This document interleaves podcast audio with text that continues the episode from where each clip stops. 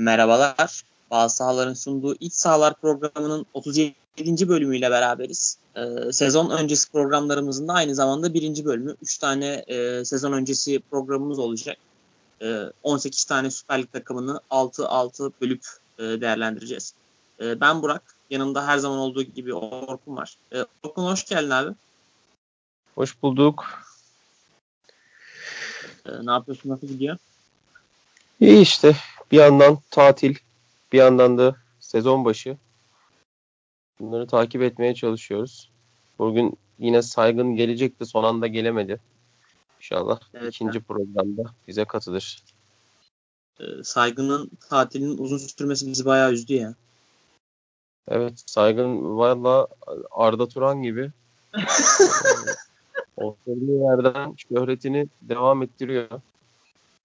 Aynen öyle. Ee, abi biz devam edelim. Premier Lig başladı. Önümüzdeki haftada artık Spor Toto Süper Lig'de başlıyor. Ee, bugün e, Beşiktaş, Başakşehir, Trabzonspor, Yeni Malatya Spor, Alanya Spor ve Ankara gücü konuşacağız. Alt takımımız böyle. Ee, Beşiktaş'la başlayalım istersen. Başlayalım. Ee, öncelikle e, yapılan transferlerden başlayalım. Ee, Adem Lait zaten Beşiktaş'taydı. E, bonservisini aldılar 6,5 milyon euroya. Victor Ruiz geldi Villarreal'den sol stoper.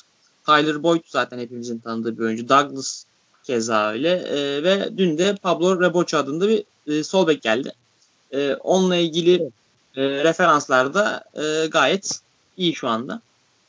E, Orkun senin bu e, Beşiktaş'ın transfer ettiği oyuncular arasında e, performansının bu sezon çok belirleyici olacağını düşündüğün oyuncu hangisi? Ee, şöyle ki şimdi hücum ve savunma olarak bunu e, tabii ayırabiliriz ama e, Abdullah Avcı'nın e, yansıtmak istediği sistemde savunmadan her şey başladığı için burada bir numaralı e, oyuncunun Victor Ruiz olacağını ben düşünüyorum. E, çünkü solak bir stoper, e, ayağı iyi bir stoper, pas isabet oranları, e, pas adetleri La Liga'da oldukça üst e, sıralarda yer alan bir stoper. Hani Villarreal'de de e, oynamış kalbur üstü bir stoper. Aynen e, bu, son 5 sezonda Şu ana kadarki e, en bir... E, bir araya gireceğim. E, son 5 sezonda e, 20, 25, 35, 28, 27 ve 22 maç oynamış ardarda. Yani son 5 sezonda La Liga'da e, 20 maçın üstüne çıkmış bir oyuncu. Evet yani bir de 30 yaşında şu anda bir stoper için en verimli yaşta en verimli yaşlarının başında geliyor buraya. E, İspanyol oyunculara karşı hep bir ön yargı var burada işte yumuşak kaldıklarına dair ama Ruiz'in özellikle oyun kurulumunda Abdullah Avcı'nın o çok istediği Eprian rolünü oynayabileceğini düşünüyorum. E, ama onun yanı sıra da e, Rebocho e, hamlesi, Pedro hamlesi sol bekte yine hücumu seven e, dengeli bir bek izlenimi veriyor. Referansları çok iyi. İşte en son Serkan Reçber de e, Ersin Düzen sordu size olsanız alır mısınız diye. O da gülerek ben de alırdım dedi. O alırım dediyse zaten e, Engin bilgisiyle e, benim için çok büyük bir referans Serkan Reçber'in dediği şaka bir yana. E, bu son iki hamleyle Beşiktaş biraz daha eksiklerini kapatma yoluna girdiğini gösterdi. Ama e, hala e, Eproyanu'yu bulsalar bile hala Emre Belezoğlu ve e, İrfan Can Kahveci'ye ihtiyacı var Abdullah Avcı'nın. Çünkü yapıyı işletmek için o oyuncuları da bulmak zorunda. Mevcut kadrodan bunu yapabilir mi? Şu an için zor gözüküyor. Ama e, bir hedef doğrultusunda tekrar çalışmaya başladığını görüyoruz Beşiktaş'ın. Aynı 2013, 2014'teki, 2015'teki transferler gibi. Bu arada abi Reboço'da e, Guinkamp gibi hani sıkıntılı bir takımda 8 asist yapmış sol bekten. Bence çok iyi bir katkı. Yani Guinkamp olması özellikle katkının çok özel. Ya ben bu e, beklerin asist rakamlarına güvenmeyi Luis Ibanez'de bıraktım. Çünkü Trabzon'a gelmeden önce Kızıl Yıldız'da ondan fazla asisti vardı bu adamın. Ve gol atıyordu, asist yapıyordu falan dedim ki yani bu adam nasıl ki gelmiş bu yaşta burada kalmış. Sonradan tabii anlaşılmıştı nasıl olduğu ama tabii ki yani arada çok seviye farkı var. E, Reboço 24 yaşında, e, 1.71 boyunda biraz e, görece kısa boyuna var ama e, belki sonradan yükselen bir oyuncu olacak. Belki Beşiktaş'tayken de farklı bir takımı farklı fiyatlardan transfer yapacak ki sol bek mevki bunun için çok uygun. Portekizli bir oyuncu. Aldı Beşiktaş onu ama e, satın alma opsiyonu e, Beşiktaş'ta mı onu bilmiyorum. E, satın alma opsiyonuyla kiralandı diye biliyorum ben. E, Guingamp'tan. Güzel o zaman. Guingamp'ta vardı. 2022'ye kadar sözleşmesi var. E, bu bittikten sonra 2 yıl daha sözleşmesi olacak Guingamp'a ama e, satın alma opsiyonu var. Uygun bir bedelle de bunu alacaktır diye düşünüyorum Beşiktaş. İyi bir yatırım benziyor Reboço. E, aynen öyle abi. E, ben de sana katılıyorum Reboço konusunda kesinlikle çok iyi transfer. E, şimdi zaten Beşiktaş'ın diğer transferlerini daha önceki programlarımızda konuşalım, konuşmuştuk. E, biraz e, kadroya bakalım. E, şimdi e, kaleci rotasyonuna baktığımızda Tolga Zengin gitti. E, Karyus e, Karyus'un yedeği Utku Yuvakuran. Burada bir e, yedek kaleci ihtiyacından bahsedebilir miyiz sence? Kesinlikle var. Bir de Karyus şimdi bir ay yok. E, sakatlandı. Onların e, tecrübeli evet. bir yedek kaleciye kesinlikle hani, ihtiyaçları vardı. E, Utku geçen sene şans bulduğu az maçta çok e, olumlu sinyaller vermemişti açıkçası. Henüz daha oturmamış bir savunma tandeminin arkasında oynamak hele işini daha da zorlaştırabilir Utku'nun. Yedek kaleci sıkıntısını Beşiktaş yaşayacak gibi duruyor. Ee, ya bir de şey sıkıntısını yaşayacak şimdi Beşiktaş. Hani yedek kaleci arasalar bile artık e, ligde yedek kaleci olabilecek kaleciler zaten şu an kapatıldı. Hani Okan Koçu Galatasaray aldı. İşte Fatih Öztürk Beşiktaş şey Beşiktaş'a diyorum. E, Kasımpaşa'ya gitti falan. E, orada yerli bir kaleci bulmak onlar için biraz zor olacak. Hani belki Bursa Spor'dan bir Muhammed Şengezer takviyesi olabilir. O da e, gelecek vadeden potansiyelli bir kaleci olduğundan bahsediliyor ama tabii e, şu an öyle bir gelişim yok benim kafamda. Umut Meraş'ı alamadılar. Muhammed'i hiç alamazlar diye düşünüyorum. Aynen o Umut Meraş transferi ne uzadı ya. Lil falan yazıyordu en son Twitter'da gördüğümde. Hala Bursa'da. Ee, savunma dörtlüsüne gelecek olursak e, abi savunma dörtlüsünde e, şu an iyi gibi görünüyor ama şöyle bir problem olabilir diye düşünüyorum ben. E, Douglas, Vida, Victor Ruiz, Rebocho yani buradan Douglas, Victor Ruiz ve Rebocho e, görece yumuşak oyuncular. E, bu savunmadaki sertlik açığını Vida tek başına kapatabilir mi? E, orada benim biraz soru işaretlerim var. Hani e, bu hani Abdullah Avcı eğer orta sahada Dorukan, Oğuzhan, Laiç yapmaya çalışırsa çok yumuşak bir takım olur. Ama eğer Atiba, Dorukan, Laiç olacaksa ki Atiba'nın hani fiziksel olarak diri kaldığını varsayıyorum bütün sezon. Yine bir derece kapatabilir. Ama Dorukan, Oğuzhan, Laiç'i bu dörtlüyle oynamak zor görünüyor bence. Valla bu dörtlüyü çok fazla mümkün olunca kullanmayacaktır bence e, Avcı. E, çünkü Gökhan Gönül mü oynar diyorsun? Bence ilk tercih her zaman Gökhan Gönül olacaktır. Douglas'ı da sezon içinde bol bol sağ önde göreceğimizi düşünüyorum ben. Sivas'ta kullanıldığı gibi. Gökhan Douglas ikisini birlikte kullanacaktır Avcı. E çünkü sağ bek olarak bunu oynatırsa e, yanında Vida tamam belli bir ölçüde bunu kapatabilir ama yeni kurulan bir dörtlüde arkasına çok fazla adam kaçıran bir beki e, hatalarını Beşiktaş savunması kaldıramayabilir bu yeni oluşum içinde. Hani belki sezon içinde savunma oturduktan sonra, düzen oturduktan sonra Douglas'ı yavaş yavaş beke monte edebilir ama birden Douglas'ı beke atacağını hiç düşünmüyorum. Ee, Gökhan Gönül'ün bir sakatlığı, cezası vesaire olmadığı sürece her zaman ilk sağ bek tercihi bence Gökhan Gönül olacaktır. Ama ee, Gökhan Gönül e, sakatlığı olmadığı sürece çok e, mümkün görünen bir ihtimal değil ya. İşte zaten olma sebebi de biraz da o ama yani e, her şey normal olduğu şart, e, takdirde bütün şartlar normalken ben Gökhan Gönül'ün birinci tercih olacağını düşünüyorum ama Douglas'ın özellikle bu Eylül-Ekim aylarında e, takım oturana kadar sağ bek başlaması ofansta bir zenginlik katacaktır ama defansta Beşiktaş'ın başını ağrıtır.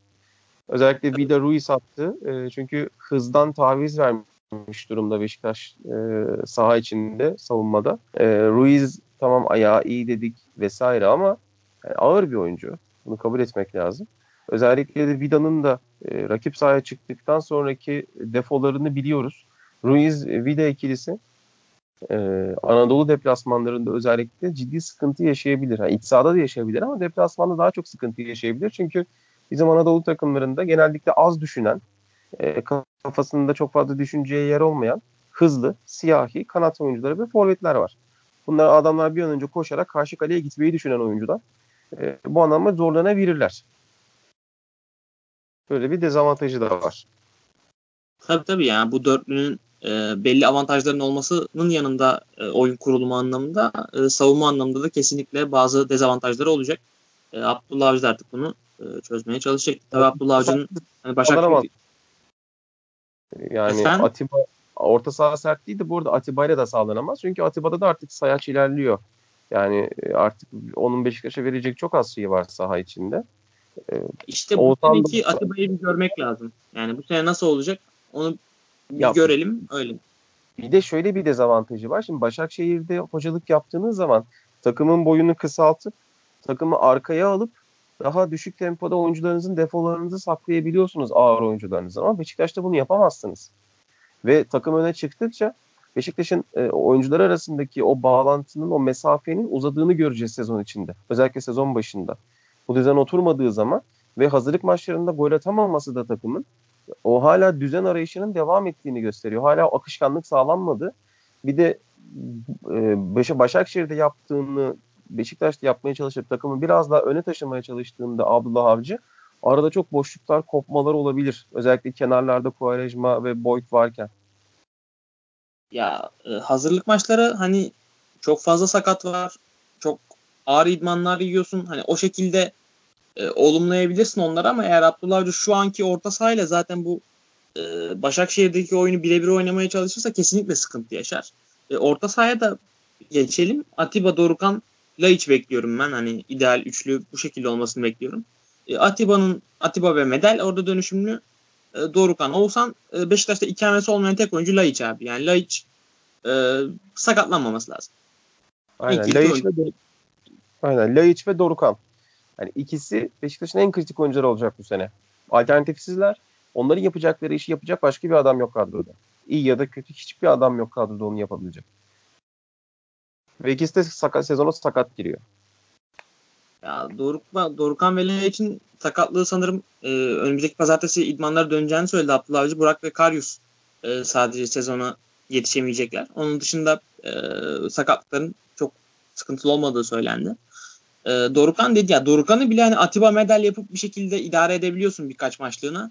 Ama Laiç sakatlandığı anda e, karışacak yani karışır biraz mevzu. E, kanatlarda sen nasıl bir şey bekliyorsun, tercih bekliyorsun Abdullah Avcı'dan? Şimdi Konoplyanka deneyim o kanat içinde. Hani bitti gibi haberler dolaşıyor ortalıkta ama e, şu anki mevcut rotasyonda Lens'i e, denklem dışına çıkarıyorum. Quaresma ve Boyd dışında bir alternatif gözükmüyor. Güveni de hadi kenarda değerlendirdiğini varsayalım ama şu anda ilk Beşiktaş bugün sahaya çıksa Quaresma ve Boyd çıkar. Bu yeterli değil. Çünkü 35 ya, yaşındaki Quaresma'ya e, sence şöyle bir sıkıntı yok mu yani? Boyd benim çok beğendiğim bir oyuncu ama Boyd'un yanında hani Ankara gücünde Sako vardı. Yani diğer kanadın biraz daha atletik, daha böyle topsuz oynayabilen bir oyuncu olması sanki daha iyi olur gibi.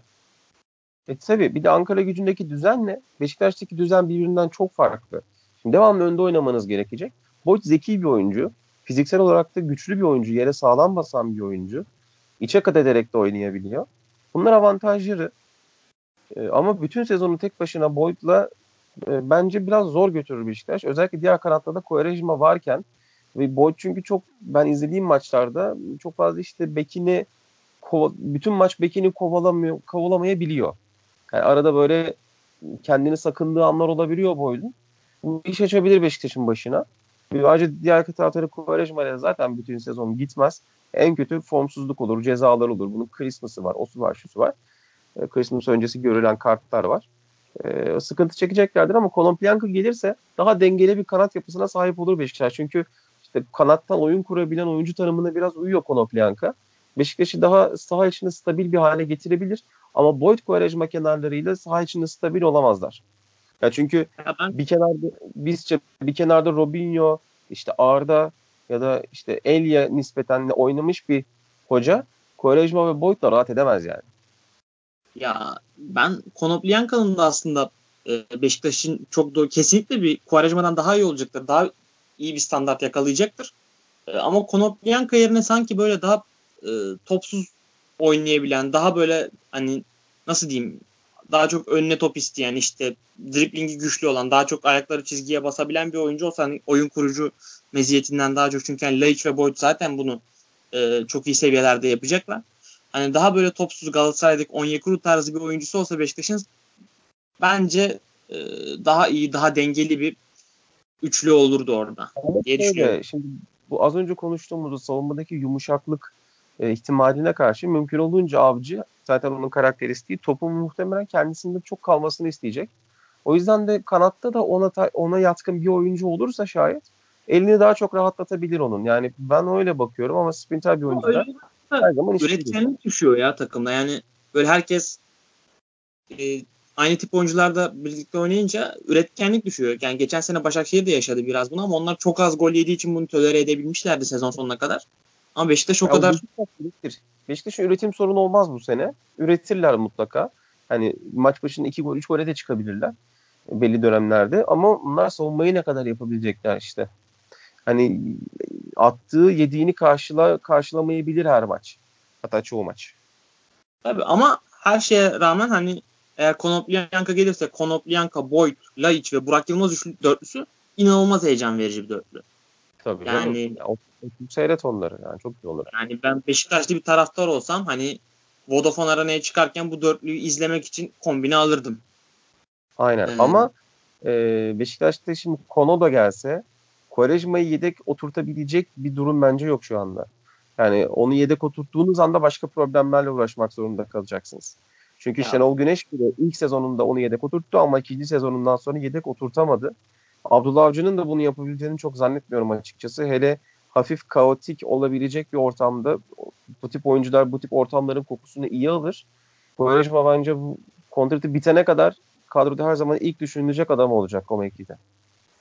E, forvet mevkisinde aslında çok konuşulacak bir şey yok. Burak Yılmaz zaten hani biliyoruz Aynen. ne vereceğini ne vermeyeceğini. E, Burak Yılmaz'ın yedeğinde şu an Güven Yalçın'a sence güvenilebilir mi yedek forvet olarak? Güvenilir ama Güven Yalçın sezon içinde çok fazla yedek forvet olmaz bence. Buranın sakatlık ritmine bakacak olursak. Yani güvene bir yedek forvet lazım esas. Ama onu ya almadı. Işte, tabii Burak Yılmaz'ın sakatlanıp sakatlanmaması önemli. Umut Nayır var şu an kadroda. Ama Umut Nayır da yani geçen sene Bursa Spor'daki performansıyla çok e, güven vermedi açıkçası. Yani Umut Nayır da Umut Nayır işte yani. Ee, peki ne, e, neyse e, şöyle sorayım abi sana son. E, Beşiktaş'ta bu sezon e, sürpriz bir performans beklentin var mı?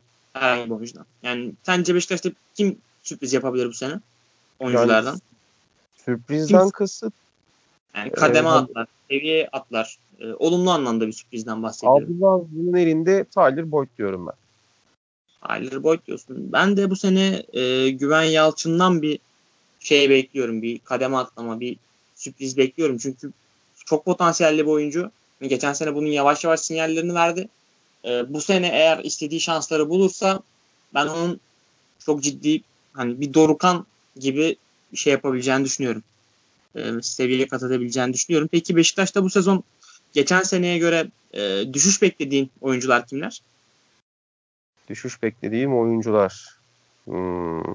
Benim kendi adıma e, Atiba. Yani Atiba'nın artık e, geçen sene hani son bir kurşununu attı ama bu sene artık yavaş yavaş şeye doğru biraz düşüşü hissedeceğimizi düşünüyorum Atiba'dan. Atiba ya Atiba zaten hani Atiba bu sene zaten heykelini yapsınlar artık o adamı ya. Onun sorunu zaten zaman yani o hiç karşı koyamayacağı bir şeye karşı savaşıyor. Ee, o yüzden onu çok saymıyorum ama ben bu senin hayal kırıklığı medel olur diyorum. Çünkü gitti gidiyor kafada bitirdi Beşiktaş'ı. Şimdi kaldı gibi gözüküyor. Dönüşü nasıl olur? Verim verir mi? Vermez mi? Ben o konuda da medal diyorum. Yani o evet. katkıyı alamayacaklar medalden. Kontratının benim, son senesi. Bir de benim şöyle bir kehanetim var Beşiktaş'la ilgili. Ee, Burak Yılmaz geçen sene hani Beşiktaş taraftarının kendisine onun tutumundan dolayı çok dikkatli davrandı. Ee, ama bu sene kaptan olarak da seçildi. Hani o gücü de eline aldıktan sonra Burak Yılmaz'ın tavırlarıyla beraber e, Beşiktaş'ın oyununu da e, biraz sık, şeye sekteye uğratabilir Burak Yılmaz. Yani e, öyle bir öyle yapmışlığı var. Yapabilir yine. Kesinlikle işin bir de bu tarafı var. Yani ben Burak'ın da geçen seneki kadar etkili olabi, olam, olamayacağını düşünüyorum. Ee, neyse bunu yani da belirttim. böyle atar ama yine geçen seneki etkisinde bence olmaz bu sene. Aynen öyle abi ya. Yani ben de geçen seneki kadar etkili olup belli bir seviyede olacağını ama geçen seneki kadar geçen seneki çok olağanüstü bir performans. Çünkü oraya oralara çıkacağını tekrar düşünmüyorum. Ee, yavaştan o zaman Beşiktaş'ı kapatalım abi. Trabzonspor'a geçelim. Ee, Trabzonspor'da e, gelenler bu senin e, Kalebe Kuba'nın yine bonservisi alındı. Gaston Campi, e, Sörlot, Erce kardeşler, Ivanildo Fernandez e, ve ayrıyeten gelen genç oyuncular var. İşte Yusuf Sarı geldi Marsilya'dan. Doğan Erdoğan yine Laskniz'den geldi. E, Ahmet Canbaz geldi Werder Bremen'in ikinci takımından. Fırat Can Üzüm ve işte Jonabi Mikel, Avdiay ve bu Yusuf'un Yusuf'a karşı alınan oyuncu Lille'den e, Edgar'le.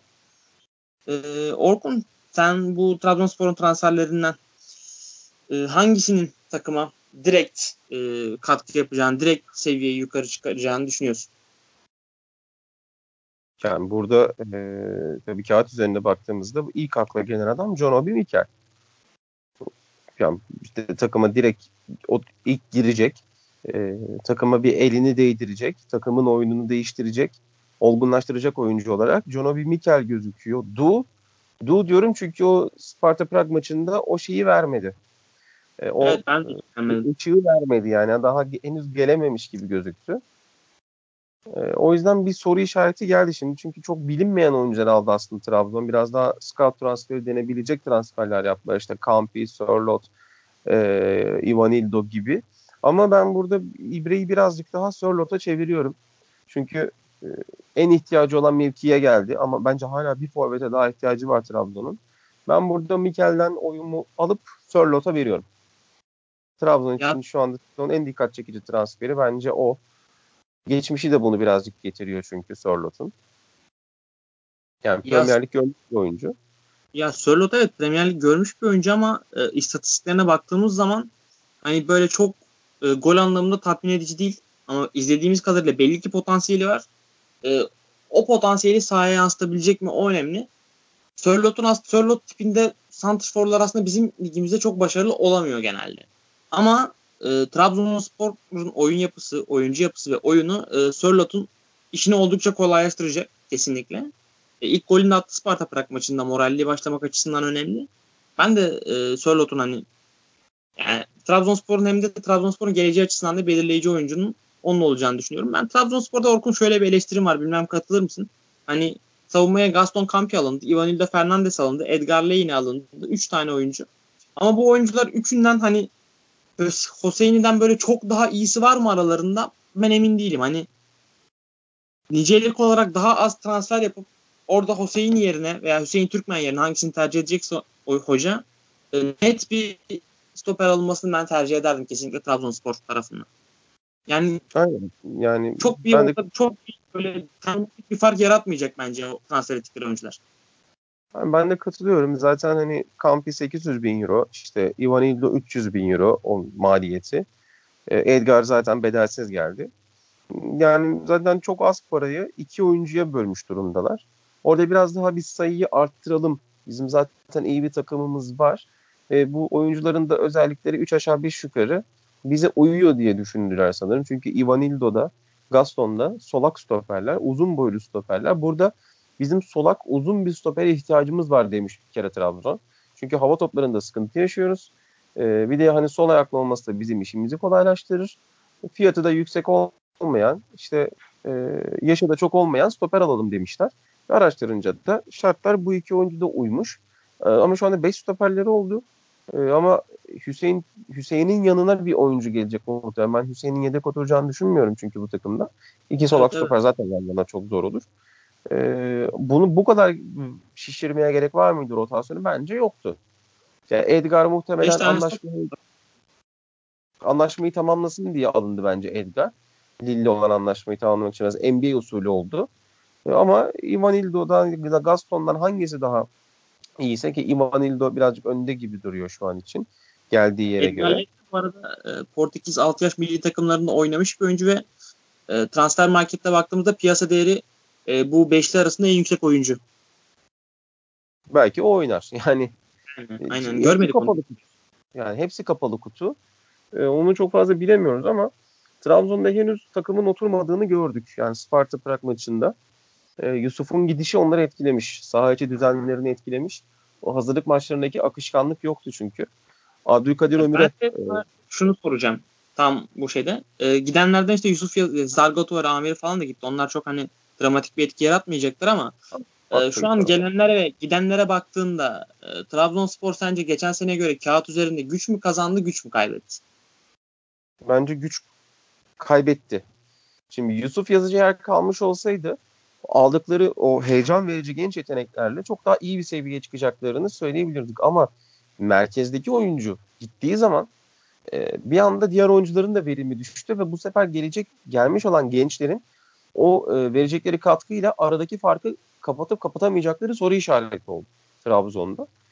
E, ve oyun oyun içindeki düzenler nasıl etkilenecek?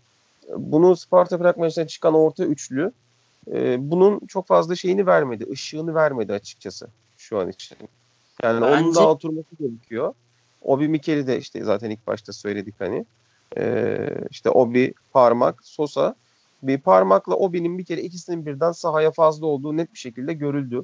Ee, Ekuba'nın da bu düzenle işte 4-1-4-1 gibi olan düzenin tek forveti olamayacağı görüldü. Çok yetersiz kaldı çünkü. Ee, işte Sörlot girdikten sonra oyun 4-4-2'ye dönüp işte Vakame ve e, Ömür'ün daha e, rahat oynamaya başlamasıyla birlikte Trabzon golleri buldu. Ee, ben bunu 4-4-2 sezon içinde fazlasıyla kullanacağını düşünüyorum Ünal Karaman'ın. Ben de onu söyleyecektim. Ekuban'ı e, Trabzonspor'un ilk 11'inde göreceğiz muhtemelen. Çünkü bu Sosa'nın öne geçtiği sistem, Sosa'nın daha önde oynadığı sistem çok verimli olmayacak gibi. Hem Sosa'yı verimleştiriyor, verimsizleştiriyor. Hem de orta saha ikilisi birbirini tamamlamıyor bu sefer. Bence Ekuban öne geçecek. Sosa yine eski yerine dönecek. Orada işte ya Abdülkadir ya Mikel işte döndükten sonra ona o bakılacaktır. E, o şekilde olacağını düşünüyorum. Bir de şöyle bir şey var abi. Şimdi Aynen. Çok konuşulmuyor ama Rodega bu sene geçen sene bu takımda 15 gol attı. 3 asist var 18 gole direkt katkı vermiş bir oyuncu. E, Trabzonspor kağıt üstünde bu şeyi nasıl dolduracak?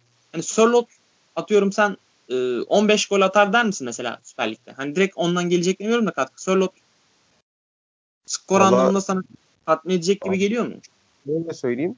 Sörlot çift taneli rakamları 17-18 sezonunda çıkmış Danimarka'daki. Danimarka Ligi forvetleri için çok yanıltıcı bir lig. 10 gol atmış Midland'da 8 asisti var. Bir de ondan önce 2015'te e, e, Norveç'te Bodo Glimt'te 13 gol atmış. Çok skorer bir oyuncu değil Sörlot. İşte daha çok fiziğiyle oynayan, alan açan vesaire bu tarz hani kuzeyli bir forvet. İyi bir sol. İyi bir sol ayağı var ve pivot hareketleri çok iyi. Yani o e, Sparta Praha attığı goldeki o fundamental özellikler, o sergilediği özellik vücudunu araya koyup tek driblingle topu e, şutu çekip gol atması ligde çok iş yapacağını gösterdi ama ben net 15 gol atar diyemem. Yani, ama sezon sonunda takım öyle bir düzene girmiş olur ki atar o başka ama şu an ben diyemem demem. Yani Ekuban'la Sorlo toplam 15 atar mı desen ona belki derim. Ona atarlar. Burada da Sörlot'la Ekuban'ı birlikte kullanıp ikisi rakip savunmaya rahatsız eden oyuncular.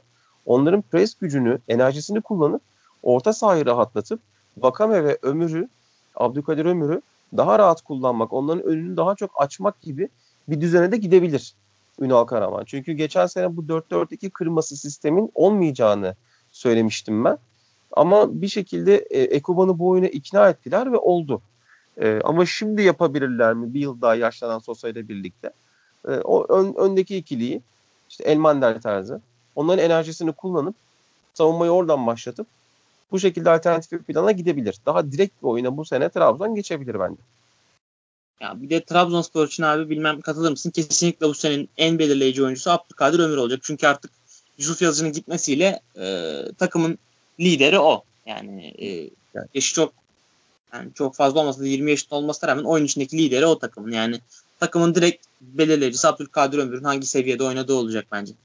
Aynen ve hem yıldız oyuncu hem bayrak adam hem kaptan. 10 e, numarayı da almış. 10 numara Trabzonlu. Yani Abdülkadir'in üstünde çok büyük bir baskı var. Ee, Yusuf da gittikten sonra hani Yusuf'un gittiğine en çok bu yüzden üzülüyor olabilir. Çünkü Yusuf, Tabii Yusuf varken şeyi çekiyordu. Şimşekler üstüne çekiyordu takım kötüyken. Abdülkadir biraz daha rahat hani bu ailenin Abdülkadir küçük çocuğuydu. Abdülkadir çocuktu. Hani evin daha küçük çocuğu tabii, gibiydi tabii. Abdülkadir. Ama şimdi büyüdü. Çünkü büyük abi evlendi gitti. Evin çocuğu şu anda Yani, Çok güzel benzetme.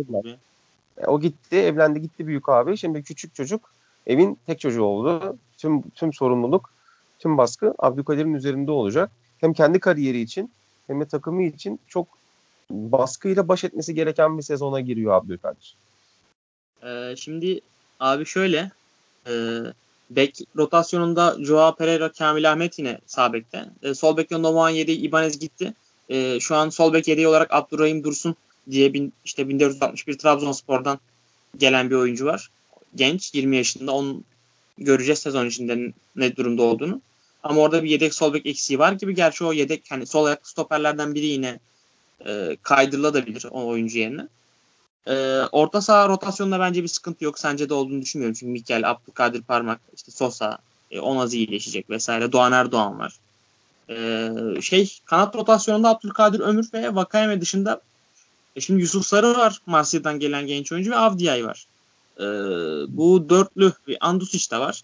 E, bu dörtlü veya bu beşli sence yeterli mi? Ha, bu rotasyon yeterli evet. mi? Bence yeterli. Hatta Avdia'yı ben e, hazırlık maçlarında beğendim. Yani o e, tamamen bitik halde değildi. Bırak maçında da fena değildi.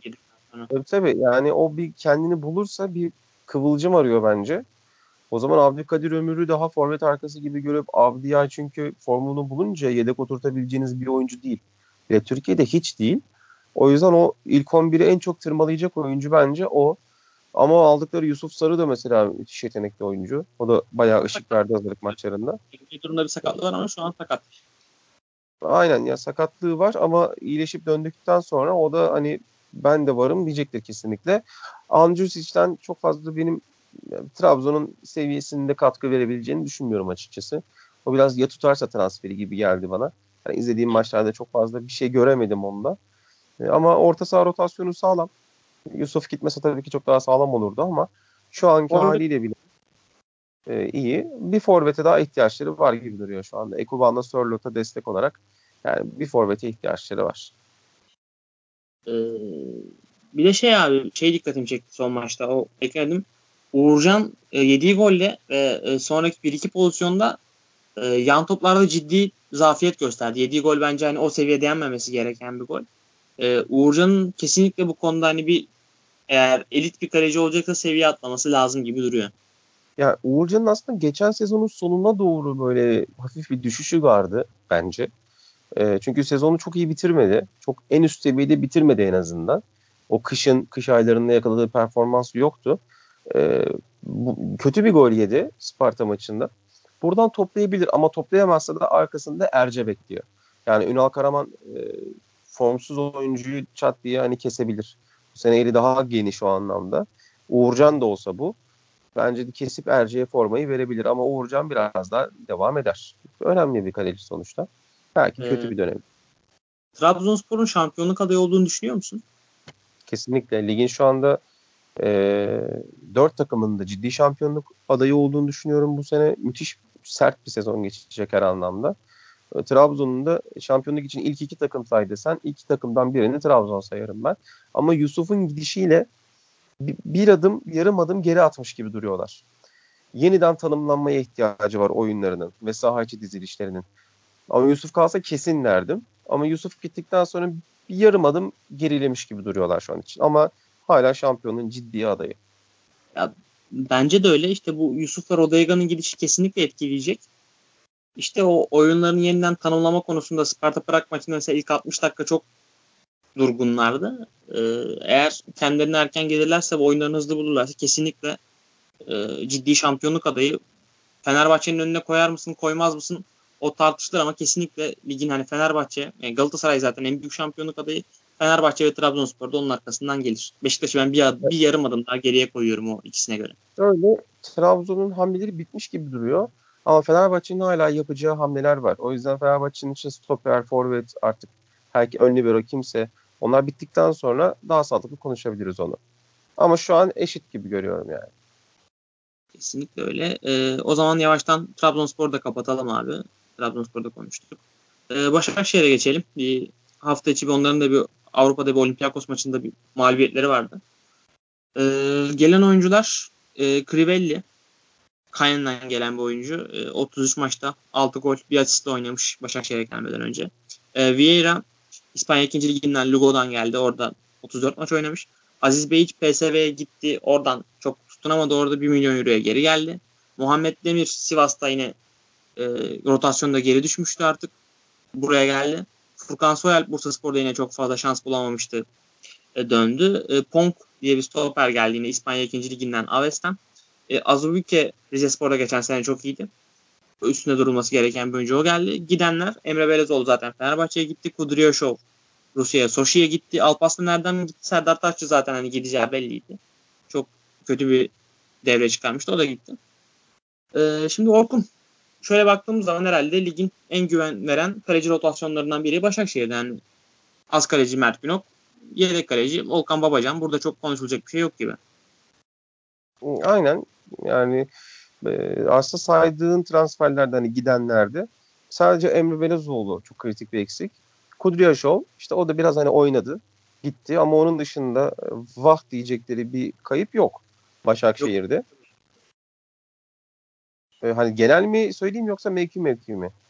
Yok mevki mevki gidelim. Yani kaleci kalecileri dedim işte çok fazla konuşulacak bir şey yok. Kalecilerde bir sıkıntı yok. Yani hala e, e, güvenilir lig standartlarında iyi bir rotasyonları var. Ee, sağ bek sol bekte Kaysera klişi devam. Ee, sağ işte Uğur Uçar Kayseri'nin yedeği. Aziz Beyiç klişiyle işte forma mücadelesine girecek. Stoperlere stoperler biraz soru işareti. Çünkü Vieira ve Pong İspanya 2. liginden gelmiş oyuncular. Hani ne durumdalar bilmiyoruz. E, Çerju oynadı Olympiakos maçında. E, burada bir soru işareti var gibi sanki.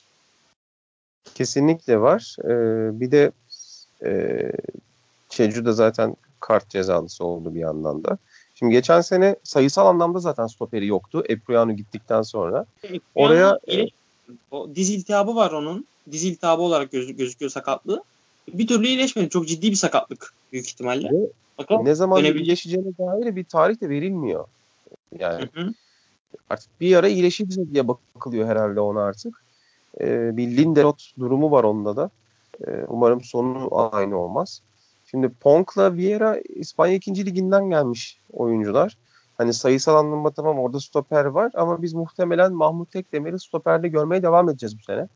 Öyle gözüküyor. Çünkü hani bu oyuncular uyum sağlayıp belli bir verim vermeye başlayana kadar Başakşehir için geç olabilir. E çünkü Okan Buruk da bu sene daha hızlı bir oyun tercih edeceği için geçen seneye göre bu savunmanın önemi daha da artıyor ve Çeycu da artık 34 yaşına geldi. E, Ponk'la Vieira'yı ben çok hani izleyemedim bu sene hazırlık maçlarında. Çok fazla burada ben biraz Rize tarzı, Okan Buruk burada biraz Rize tarzı transferler yapmış. Çok fazla ben burada ümitli değilim açıkçası Başakşehir'in stoper göbeğinde. Ee, ya ben İrfan'ı stoperde göreceğimizi düşünmüyorum bu sene. Yani, İrfan diyorum. Mahmut'u stoperde göreceğimizi düşünmüyorum bu sene. Ben Mahmut bence e, 6 numarada oynayacak. Yani en azından olimpiyat maçında öyle. Hazırlık maçlarını izleyemiyoruz çünkü e, hiçbir hazırlık maçının 3 büyükler dışında yayınını bulamıyoruz. O yüzden izleyemiyoruz. Başakşehir'in hazırlık maçlarında izleyemedik. E, orta saha rotasyonunda abi Mahmut'la İrfan 4-4-2 gibi oynayacak gibi Başakşehir. Yani Gulbrat hem 10 numara gibi ama biraz daha ikinci forvet tarzında oynayacak gibi duruyor Olympiakos maçına bakılırsa. E, Mahmut İrfan as rotasyon. Onun dışında Azubike, e, Atama, Gökhan İnler, Soner Aydoğdu, Furkan Soyalp gibi yine Furkan Soyalp Gulbratsen'i de yedekleyebilir. E, bence lig için yani oldukça yeterli bir orta saha rotasyonu var Başakşehir'in. Zaten geçen sene de bunu test ettik. Yani Mahmut ve İrfan gayet iyi. Süper rotasyonu dışında takım dolu dolu taşıyor zaten. Haddinden fazla oyuncu var. Ee, yani Mahmut'la İrfan zaten ilk iki as tercih göbekte. Ona hiç şey bilmiyorum. Ama işte Azubuke var, Soner var, e, Gökhan İnler yaşına rağmen var. Kadroda Yoiç gözüküyor. Yoiç geri dönmemiş miydi ya Dortmund'da? Bir buçuk yıllık mı, bir, iki yıllık mı kiralamışlardı bu adamı? Onu biraz tuhaf geldi bana. Mossoro hala kadroda gözüküyor. Mesela. E, Furkan Soyalp'i de aldılar. Aşırı kalabalık bir rotasyonları var. Ve burada nasıl bir adil oy forma dağıtımı olacak bilmiyorum. Üçlü oynamaya çok yatkın, çok müsait bir orta saha rotasyonu ama 5 tane santifor olduğu için oraya da geleceğiz şimdi. Mecbur 4-4-2 oynayacaklar. En azından dörtlü bir orta saha göreceğiz. Visca, işte Mahmut, İrfan. Solda da artık kim olursa Elia mı, Arda mı? bu şekilde devam edecekler. Ama Robin, bu çok Robinho oynar. Yani. Ha, bir de Robinho var. Ha, Robinho 4-4-2'nin kenarında oynamaz ama ya. Yani. Yani işte En 4-2-3-1 fazla iki, ikiliden biri oynar yani. E, Öndeki ikiliden biri oynar. Ya Başakşehir'in o kadar karışık ki kadrosu. Hani en çok şey yaparken e, not çıkarırken Başakşehir'de zorlandım. Şimdi e, forvetlere bakıyorsun. Crivelli, e, Dembaba, Mevlüt Erdinç, Muhammed Demir. E, Gulbrandsen yine forvet de oynayabiliyor. Yani burada bir dört tane forvet oyuncusu var. Robinho'yu desen Muhammed Demir, Mevlüt, Dembaba, Crivelli, Gulbrandsen, Robinho 6 tane forvet var elinde. Napolyon'u saymadım daha. Mevlüt Erdinç gider herhalde ya. Kiralık yine onu bir yere e, kiralık olarak verirler büyük ihtimalle. Belki yine Antalya Spor'a gider. Yani ama o da sonuçta geçen sene çift taneli gol atmış. Hala kadroda olan biri. Yani nereye gider bilmiyorum. Ee, o sonuçta hani kadroda şu an kağıt üstünde. Mevlüt saymasak bile 5 tane yine santifor var. Robinho da geçen sene santifor oynadı. Yani ben FM, FM'de kariyer açıp Başakşehir'i alsam ilk yapacağım iş satış listesine bir 10, 10 oyuncu falan koymak olurdu. Her mevkiden oyuncu koyardım stoper haricinde. Eritmen lazım bu kadroyu çünkü. Yani bu oyuncuları e, mutlu edemezsin. Hepsini ya, birden. Ya bir de şey ben bu Olympiakos maçından Crivelli'yi izlediğim kadarıyla Crivelli çok üst düzey bir oyuncuymuş gibi gelmedi bana. Çok eforlu bir oyuncu. Mücadeleci bir oyuncu ama teknik kapasitesi biraz e, sınırlı gibi. E, o da hani bu formayı kaptırabilir şeyde sezonun devamında. Yani Muhammed, çok Muhammed Demir'e kaptırabilir. yıpratıcı bir forvet. Aynen yani yıpratıcı bir forvet. Adebayor gibi, Robinho gibi inceci bir forvet değil o. Hatta işte formda bir Dembaba gibi de inceci bir forvet değil. Ama Gulbrand ikisi Rota söylediğimiz gibi bunların biraz daha alt savunmayı yıpratma göreviyle oynarlar. Çünkü Olympiakos maçında da Crivelli iyi hücum presler yaptığı bir top kazandı. Tehlike yarattı. Visca'ya attığı pasta. Hani sezon içinde bu tarz şeyleri çok görebiliriz ama üretim yapabilir. Özellikle Türkiye gibi kapalı oynayan e, bir takımlara karşı bu yapı çok verimli olmaz.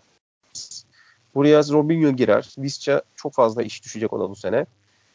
Mümkünce Muhammed Demir'i bence bu sene fazlasıyla görebiliriz sahada. Başakşehir adına sürpriz olabilir. Ee, Çünkü Başakşehir'in sence çağırıyor kadro yani. Başakşehir'de bu sene e, kilit oyuncu olarak kimi gösterirsin? Yani kimin performans sence Başakşehir için belirleyici olur? Ee, sıralama olarak mı? Yoksa oyuncu olarak mı? Sürpriz oyuncu, oyuncu olarak. olarak. Oyuncu olarak. Yani sürpriz oyuncu bu sene e... ya ben şey diyorum ya abi. Mesela Gulbrat performansı Başakşehir için en kritik performans olacak bence. E çünkü beklenti kadro... olan bir oyuncu ve en kritik mevkide oynuyor. Yani diğer oyuncuların kadro zaten aynı kaldığı için hemen hemen ne vereceğini az çok biliyoruz. Ama ben de Gulbrandsen diyorum. Çünkü potansiyelli bir oyuncu. Gulbrandsen hani ismi, ismi az çok bilinen bir oyuncu. Ee, en azından Crivelli'den falan daha çok şey vaat ettiği kesin. Diğer kadroya da bakacak olursak Gulbrandsen mantıklı bir seçim burada sürpriz oyuncu için. Bu arada e, Başakşehir ile ilgili şunu da söyleyelim. Dört takımın da çok iddialı olduğu bir sene. Başakşehir'de gözler geçen seneki kadar olmayacaktır. Çünkü Emre Belezoğlu da yok. Abdullah Avcı da yok. Geçen seneki o çıktıkları en zirveden biraz aşağı düşmüş gibi gözüküyorlar. Bu onlar için avantaj da olabilir. Baskı çünkü dört takıma tekrar çevrildiği için, onlara yüklendiği için gözler onların üzerindeyken Başakşehir'in sinsi işler çevirebilir. Özellikle Okan Buruk varken baktığında. Çok hızlı bir şekilde başlayabilir sezonu ya. Başakşehir tahmin edilemez yani o konuda. Aynen ama Okan Buruk'un oynatmak istediği oyuna biraz daha uyum sağlamak için zamanları var gibi duruyor. Çünkü daha direkt bir oyun tercih ediyor Abdullah Avcı'ya göre. Tabii tabii ya o kesinlikle. Öyle zaten oyuncu tercihleri Crivelli falan şey Abdullah Avcı kesinlikle e, almaz takıma Başakşehir'in kadrosuna bakınca içim sıkılıyor ya. 40-50 tane futbolcu Başakşehir'de Tunay Torun falan var hala. Bir acayip bir kadro ya. 42 oyuncu gözüküyor. Yani dediğim gibi 10-15 oyuncuyu buradan göndermeleri lazım.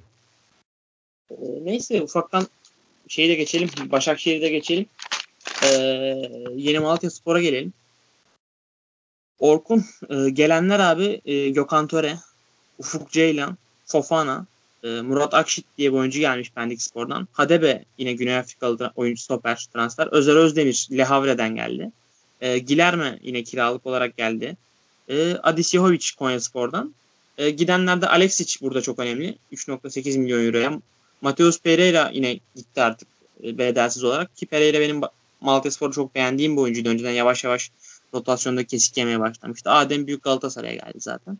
Ee, Ömer Şişmanoğlu, Ertaç Özbir ve Murat Akça da gitti. Murat Akça zaten hani yetersiz buluyorduk onu stoper pozisyonunda. O yollara ayırmışlar. Ee, kaleci mevkisiyle başlayalım istersen. Farnol ve Ufuk Ceylan yani hem sanırım yeterli Süper Lig için. Hatta Farnol gayet de e, üst düzey bir takım.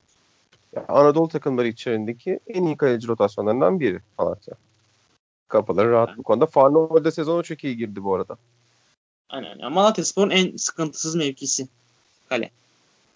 Evet. Ee, abi şimdi geri dörtlüye baktığımızda e, yani Şabek hariç hiçbir oyuncu orada bana güven vermiyor. Şabek, Arturo Mina, e, Mustafa Akbaş ve Erkan Kaş gözüküyor ideal dörtlüsü. İslam Şabek, Şabek'in yediği Özer Özdemir. Orada bir sıkıntı yok gibi duruyor. Özer Özdemir'in performansını bilmiyorum. E, Arturo Mina yani stoper ikilisine gelelim. Arturo Mina, Mustafa Akbaş veya Arturo Mina Hadebe olacak. E, ya çok net böyle sağlam bir stoper takviyesi olmasa Malatya Spor çok sıkıntı yaşayacak gibi duruyor. Ne diyorsun? Hem o hem sol bek e, stop transferi de yapmaları lazım. Çünkü şimdi son Partizan maçındaki çıkan kadroya bak. Erkan Kaş, Mustafa Akbaş, Mina, Şabek. Yani bu takımın sol savunması yok. Yani eksikliği bildiğin yok. Ligdeki 18 takımın içindeki belki de en kötü sol savunma bu takımda. Bunun Kesin. sıkıntısını çok çekerler ve bu Mina'yı da bozuyor. Yani Partizan maçında e, yedikleri ikinci goldü sanırım. Hani oyun Japon, Japon oyuncu vurdu geçti şeyin yanından Mina'nın yanında. Kaçırdı adamını. Onu da bozuyorlar. Ve, ve zaten Erkan da Mustafa da kartla tamamladılar zaten maçı. Burada kesin takviyeye ihtiyaçları var. Yedekleri de yok çünkü bu adamların. Abi Arturo Mina yanında Sadık varken müthiş bir stoper olarak gözüküyordu geçen senenin ilk, ilk yarısında. Ama Sadık gittikten sonra oraya bir transfer gelmedi ve Arturo Mina'nın da artık performans düşmeye başladı. Çünkü e, yani savunma bir ekip işi sonuçta. E, ekibin geri kalanı kötü olunca sen de aşağı düşüyorsun normal olarak. E, oraya kesinlikle iyi bir transfer yapmaları lazım. Hadebe geldi Güney Afrika'dan. Yani biraz baktım Kaiser Chiefs'te bile hani Güney Afrika Ligi takımında ilk 11 oyuncusu değil hep rot- rotasyon oyuncusu olarak kullanılmış. 10, 13 maç var. E, altısında sonradan altısında ilk 11 oynamış sanırım. Hani orada bile birinci tercih olmayan bir oyuncu Malatya Spor'un stoper problemini çözer mi hiç sanmıyorum. Yani burada ciddi bir sıkıntı var. Bir tane stoper ve bir tane sol bek e, almaları lazım gibi duruyor lig başlayana kadar. Yani lig başladıktan evet, sonra. Şu anda da Mustafa Akbaş'ın ve Mina'nın kırmızı kart cezası olduğu gözüküyor ligin ilk maçında. Yani nasıl bir savunma tandemiyle çıkacaklar merak ediyorum. Yani çift sarıdan olan kırmızı e, devrediyor mu tam emin değilim ondan ama devretmesi lazım. Kırmızı kart olduğu için. Ama Mustafa Akbaş'ınki zaten var. Bir de onlar da yok. Nasıl bir şey çıkacaklar? Hani Hadebe çıkar.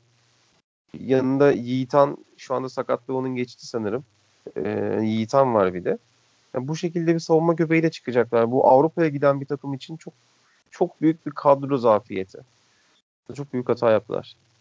Kesinlikle öyle. Ee, yani Mustafa Akbaş zaten hani hiç, hiç, hiçbir takım için kabul edilebilir bir oyuncu değil. Bayağı kötü oyuncu. Neyse e, şeye geçelim. O orta saha rotasyonuna geçelim.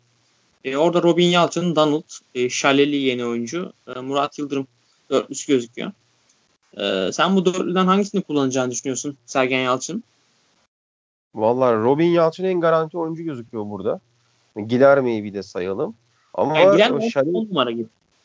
Gilerme 10 numara gibi ama neyse. Ama Robin Yalçın burada en güvenilir adam gibi gözüküyor. Onun dışında yine çok zayıf bir rotasyon. O Şaleli'yi Partizan maçını hiç beğenmedim bu arada. Yani hiç o şeyi vermedi. E, güveni vermedi. O kaliteyi vermedi. Belki zamanla açılır bilmiyorum. Buğra Çağıran facia bir tercih. Yani sol bek olarak değerlendirilmesi bence daha nispeten doğru olabilir. Çünkü orta sahada hiçbir şekilde size katkı yapamıyor, üretime katkı veremiyor. Çok heyecanlı, çok fahiş e, tercih hataları yapıyor. Malatya'nın orta sahası gerçekten çok büyük sıkıntı. Defansı da sıkıntı. E, hücumu konuşuyoruz ama yani bu sıkıntıları e, aşmaya hücumun gücü yetmez böyle giderse. çok acil takviyeye ihtiyaçları var. Orta saha rotasyonlarını ben yeterli bulmuyorum. Yani Donald, Mitchell Donald bile yedek kalıyor bu takımda. Donald'ın Sergen Yalçın şey ilk Olimpiya Ljubljana maçından sonra hazır olmadığını düşündü herhalde. O da kesik yedi. Ee, yani bir de Gilerme de oynamıyor. Çok, tam bir kaos oluyor orta sahada yani Malatya Spor'un. Hiçbir pas trafiği falan hak getire yani.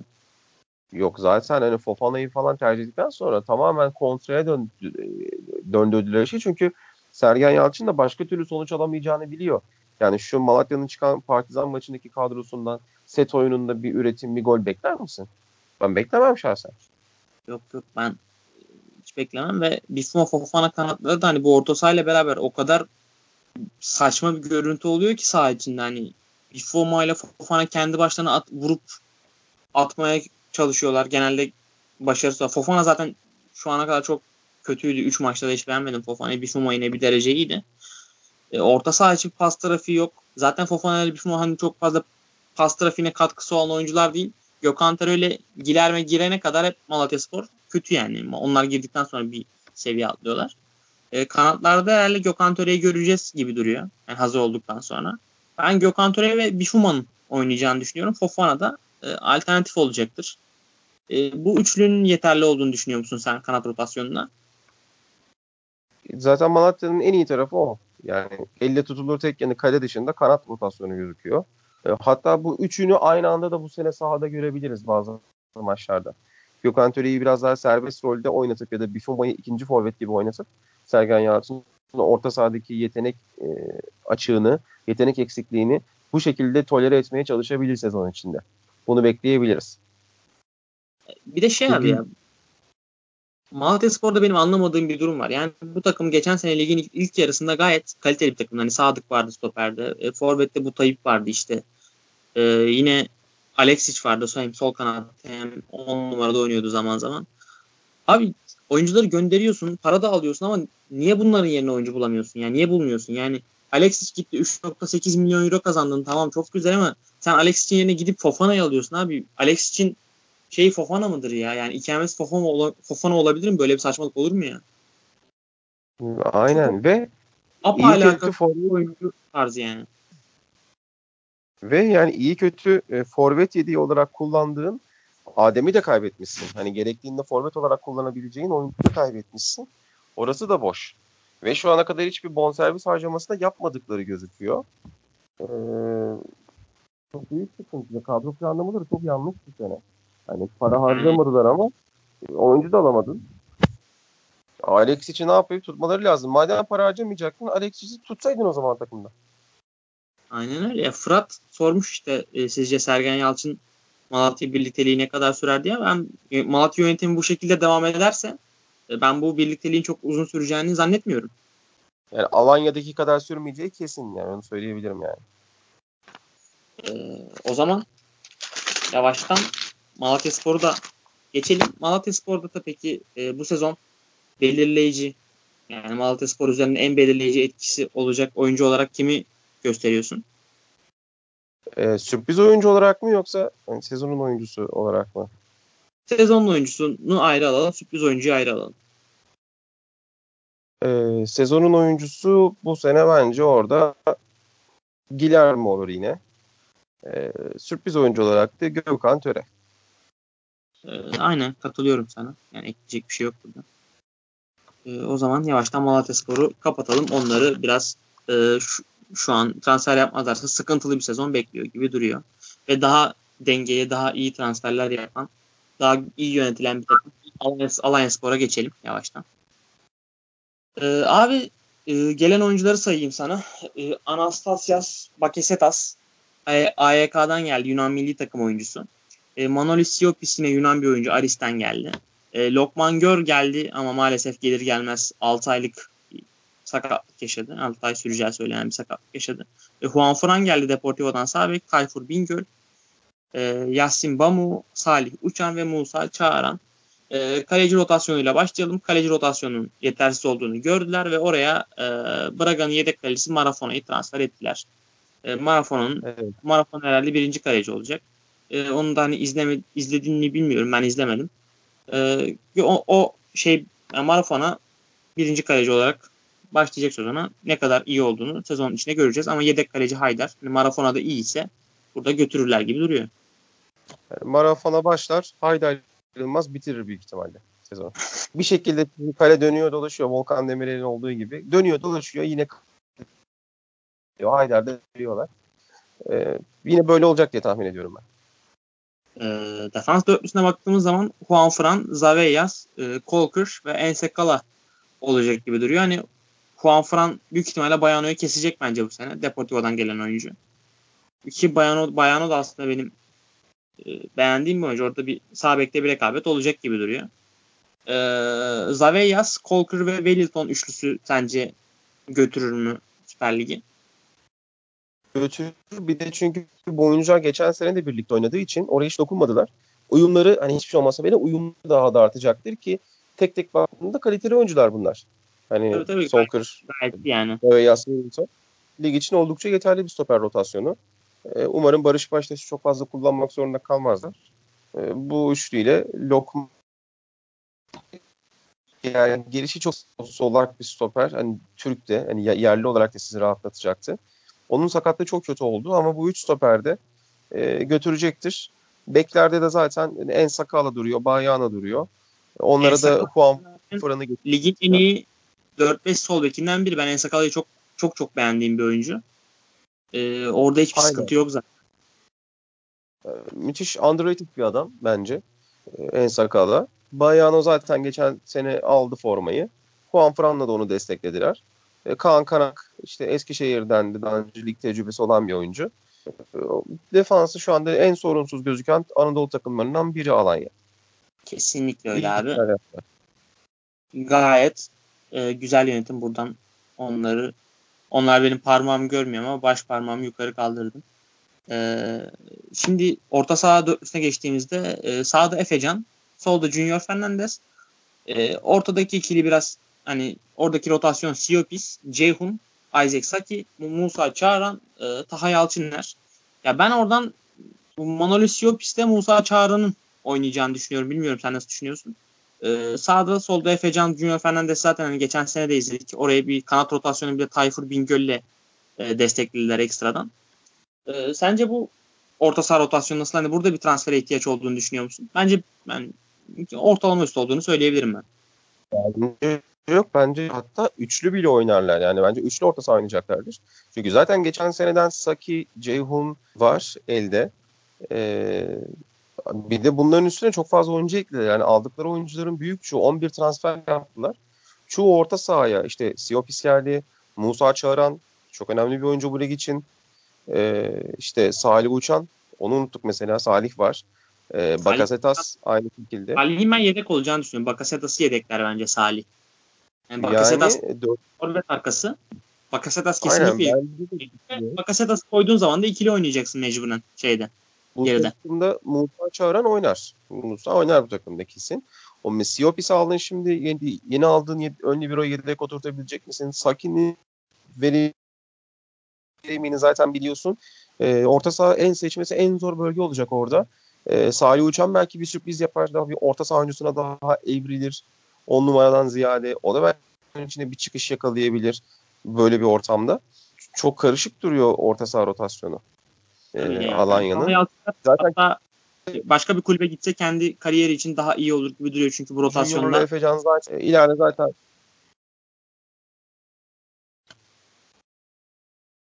Ee, abi Efecan, Junior Fernandez, Calma Campos ve Tayfur Bingöl de gayet yeterli gibi kanatlarda zaten.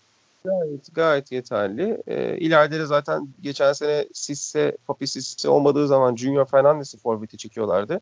Bu sefer de Yasin Bammo'yu aldılar e, alternatif olarak, ikame olarak mantıklı bir yatırım. E, Fransa'dan yani aldılar onu sonuçta bu e, yapıya uyum sağlayacaktır. E, daha çok hani yıpratan tarzda bir forvet Bamu. Bence iyi bir yatırım yaptılar. Çok dengeli, çok alternatifli, her mevkide alternatifin olduğu, çok kafası rahat takımlardan bir alan ya. Yani hakikaten sadece Ozan'ı ve Villafenzi kaybettiler. Zaten kiralıktı bir Yafanez'i kaybettiler. Ama onun dışında e, yapıyı tamamen korumaları bu lig için devamlı değişen kadroları düşündüğümüzde çok kıymetli. Kesinlikle. Ve bu sene 6, 6 ile 10 arasında rahat bir şekilde olurlar bence. Ben de ilk 8'e kesinlikle gireceğini düşünüyorum Alliance Spor'un ya. İlk 8'de olacaklar bence. Hangi Aynen. seviyede olacaklarını bilmiyorum ama ilk 8'de kesinlikle Erol Bulut gibi tabii çok da iyi bir hocaları var. Bu lig standartlarının çok üstünde bu hoca. Ee, onun dışında Malatya Spor, iki, Malatya Spor diyorum. Erol Bulut ince direkt Malatya Spor'a gitti kafam. Ee, Alliance Spor'da sen sezonun oyuncusu olarak kimin olacağını düşünüyorsun?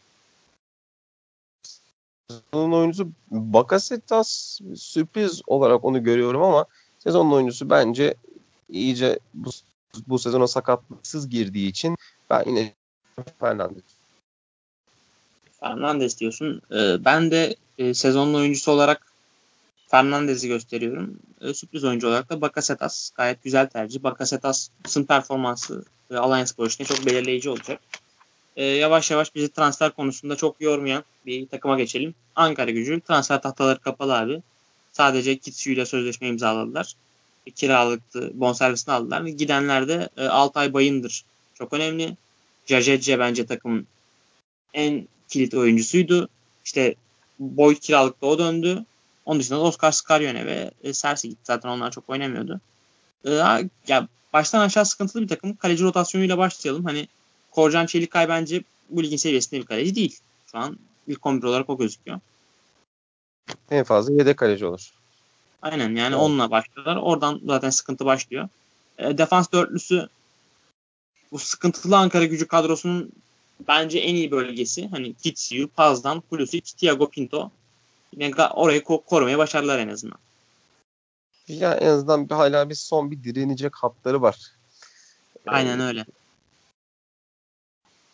Yani, yani en Pazdan, Pazdan Pulisic ikilisi bu ligde her zaman e, iş yapar. İşte yani Ankara gücü için tek olumlu söyleyebileceğim şey bu zaten ya. Bu dörtlüyü korudular en azından. Çünkü onun dışında oynayacak oyuncuları da hemen hemen yok. Yani ilk 11'i çıkarttın diyelim ama yedek olarak çok zayıf var. Hani Yalçın Ayhan var hala yedek olarak mesela. Evet, Alihan'la evet. Yalçın şimdi. Yani ne yapacaksın ki bu oyuncularla? Kisyu'nun yedeği Cebrail Sabek. Yetersiz bir oyuncu bence. E, Thiago Pinto'nun yedeği Mehmet Sak. Bu akşam Gençler Birliği maçında çok beğenmedim. Hani o da çok böyle yeterli bir oyuncu gibi değil. E, orta saha rotasyonuna geçelim. Sedat Ağaçay ile Moki oynayacak büyük ihtimalle. Jelce gitti. Yani Jelce bence bu takım için çok önemliydi. Bu boyutlu işte sak, sakolu işte Kanteroslu takımın bütün enerji yükünü çeken ve inanılmaz dinamik bir oyuncuydu. Moki onun kadar dinamik bir oyuncu değil. Daha iki seviye daha altı onun. Hani Sedat Ağaçay ile Moki ikilisiyle bilmiyorum sezonu nereye kadar götürebilirler. Ee, sen şey için ne düşünüyorsun? Hani Orgil, İlhan Parlak, Kanteros ve Aydın gibi duruyor dörtlü. Ee, o tarafla ilgili ne düşünüyorsun? Yani e, şeyini alayım, yani yorumunu alayım. Yani burada e, geçen sene bütün gözler Orgil Boyd ikilisinin üstündeydi. Ama tabii işte hasbelkader bir araya gelmiş topluluğun yarattığı bir uyumun burada çok büyük etkisi vardı. Şimdi onlar gitti.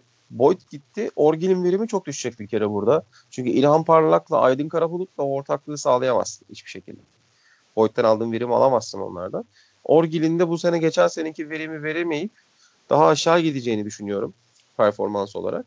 Orta sahaları zaten sen senin dediğin gibi çok yetersiz. Ricardo Fatih'i hani izledik. Bursa'da izledik. Burada izledik. Yani çok standart bir oyuncu. Vasat bir oyuncu. Wilfred Moke kapasitesi belli bir oyuncu temposu yetersiz senin dediğin gibi. Konya'da hani tutunamadı sonuçta. Kanteros'u tuttular ama sadece Kanteros'ta da onların sorunları çözülmez. Çok ciddi Kanteros, problemleri var çünkü. Kanteros şeydi abi o geçen sene çok iyi işleyen takımda iyi bir tamamlayıcı roldeydi 10 numara pozisyonunda Aynen. olması. Ama şu an tamamlayabileceği bir şey yok. Yani Aynen öyle. Bir şey olmadığı için de sırıtacaktır bu oyuncu. Ankara gücü eğer tahtayı açtıramazsa bu kadro düşer. Bu kadro 18, kalamaz. 18 olur ya direkt yani düşmeye geçtim. 18. olur bu kadro. 17'den yukarı çıkamaz bu takım. Çünkü hani hazırlık maçında da baktım bu akşam Gençler Birliği oynadıkları TSD kupası maçı.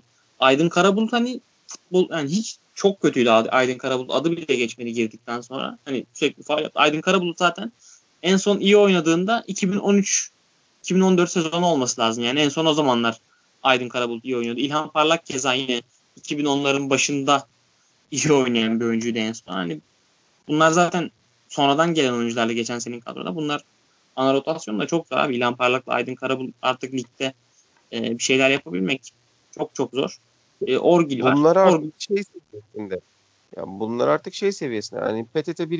Lig'den Süper Lig'e çıkmaya oynayan takım birinci oyuncular. İşte orada alt lig ku- kutlamalarında görebildiğim oyuncular. Ama öyle oyuncular alt ligdeki kutlamalara katılırlar. Kesinlikle öyle abi. Süper Lig ne ama geldiler. O kadar kötü ki bu oyunculara mecbur kalıyorlar. Sedat Haçay gibi bir örnek var orada. Yani Daha- öyle. İleri gitmemek lazım yani. Benim, benim net birinci küme düşün. Kesinlikle öyle gibi duruyor. Şu anda transfer tahtasını açamazlarsa. E, 6 takımımızı konuştuk abi. Yavaştan kapatalım programı. E, eklemek istediğim bir şey var mı?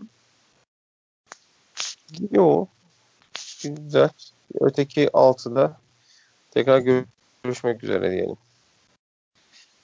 E, o zaman bizi dinleyen herkese çok teşekkürler. Kendinize iyi bakın. Hoşçakalın. Hoşçakalın.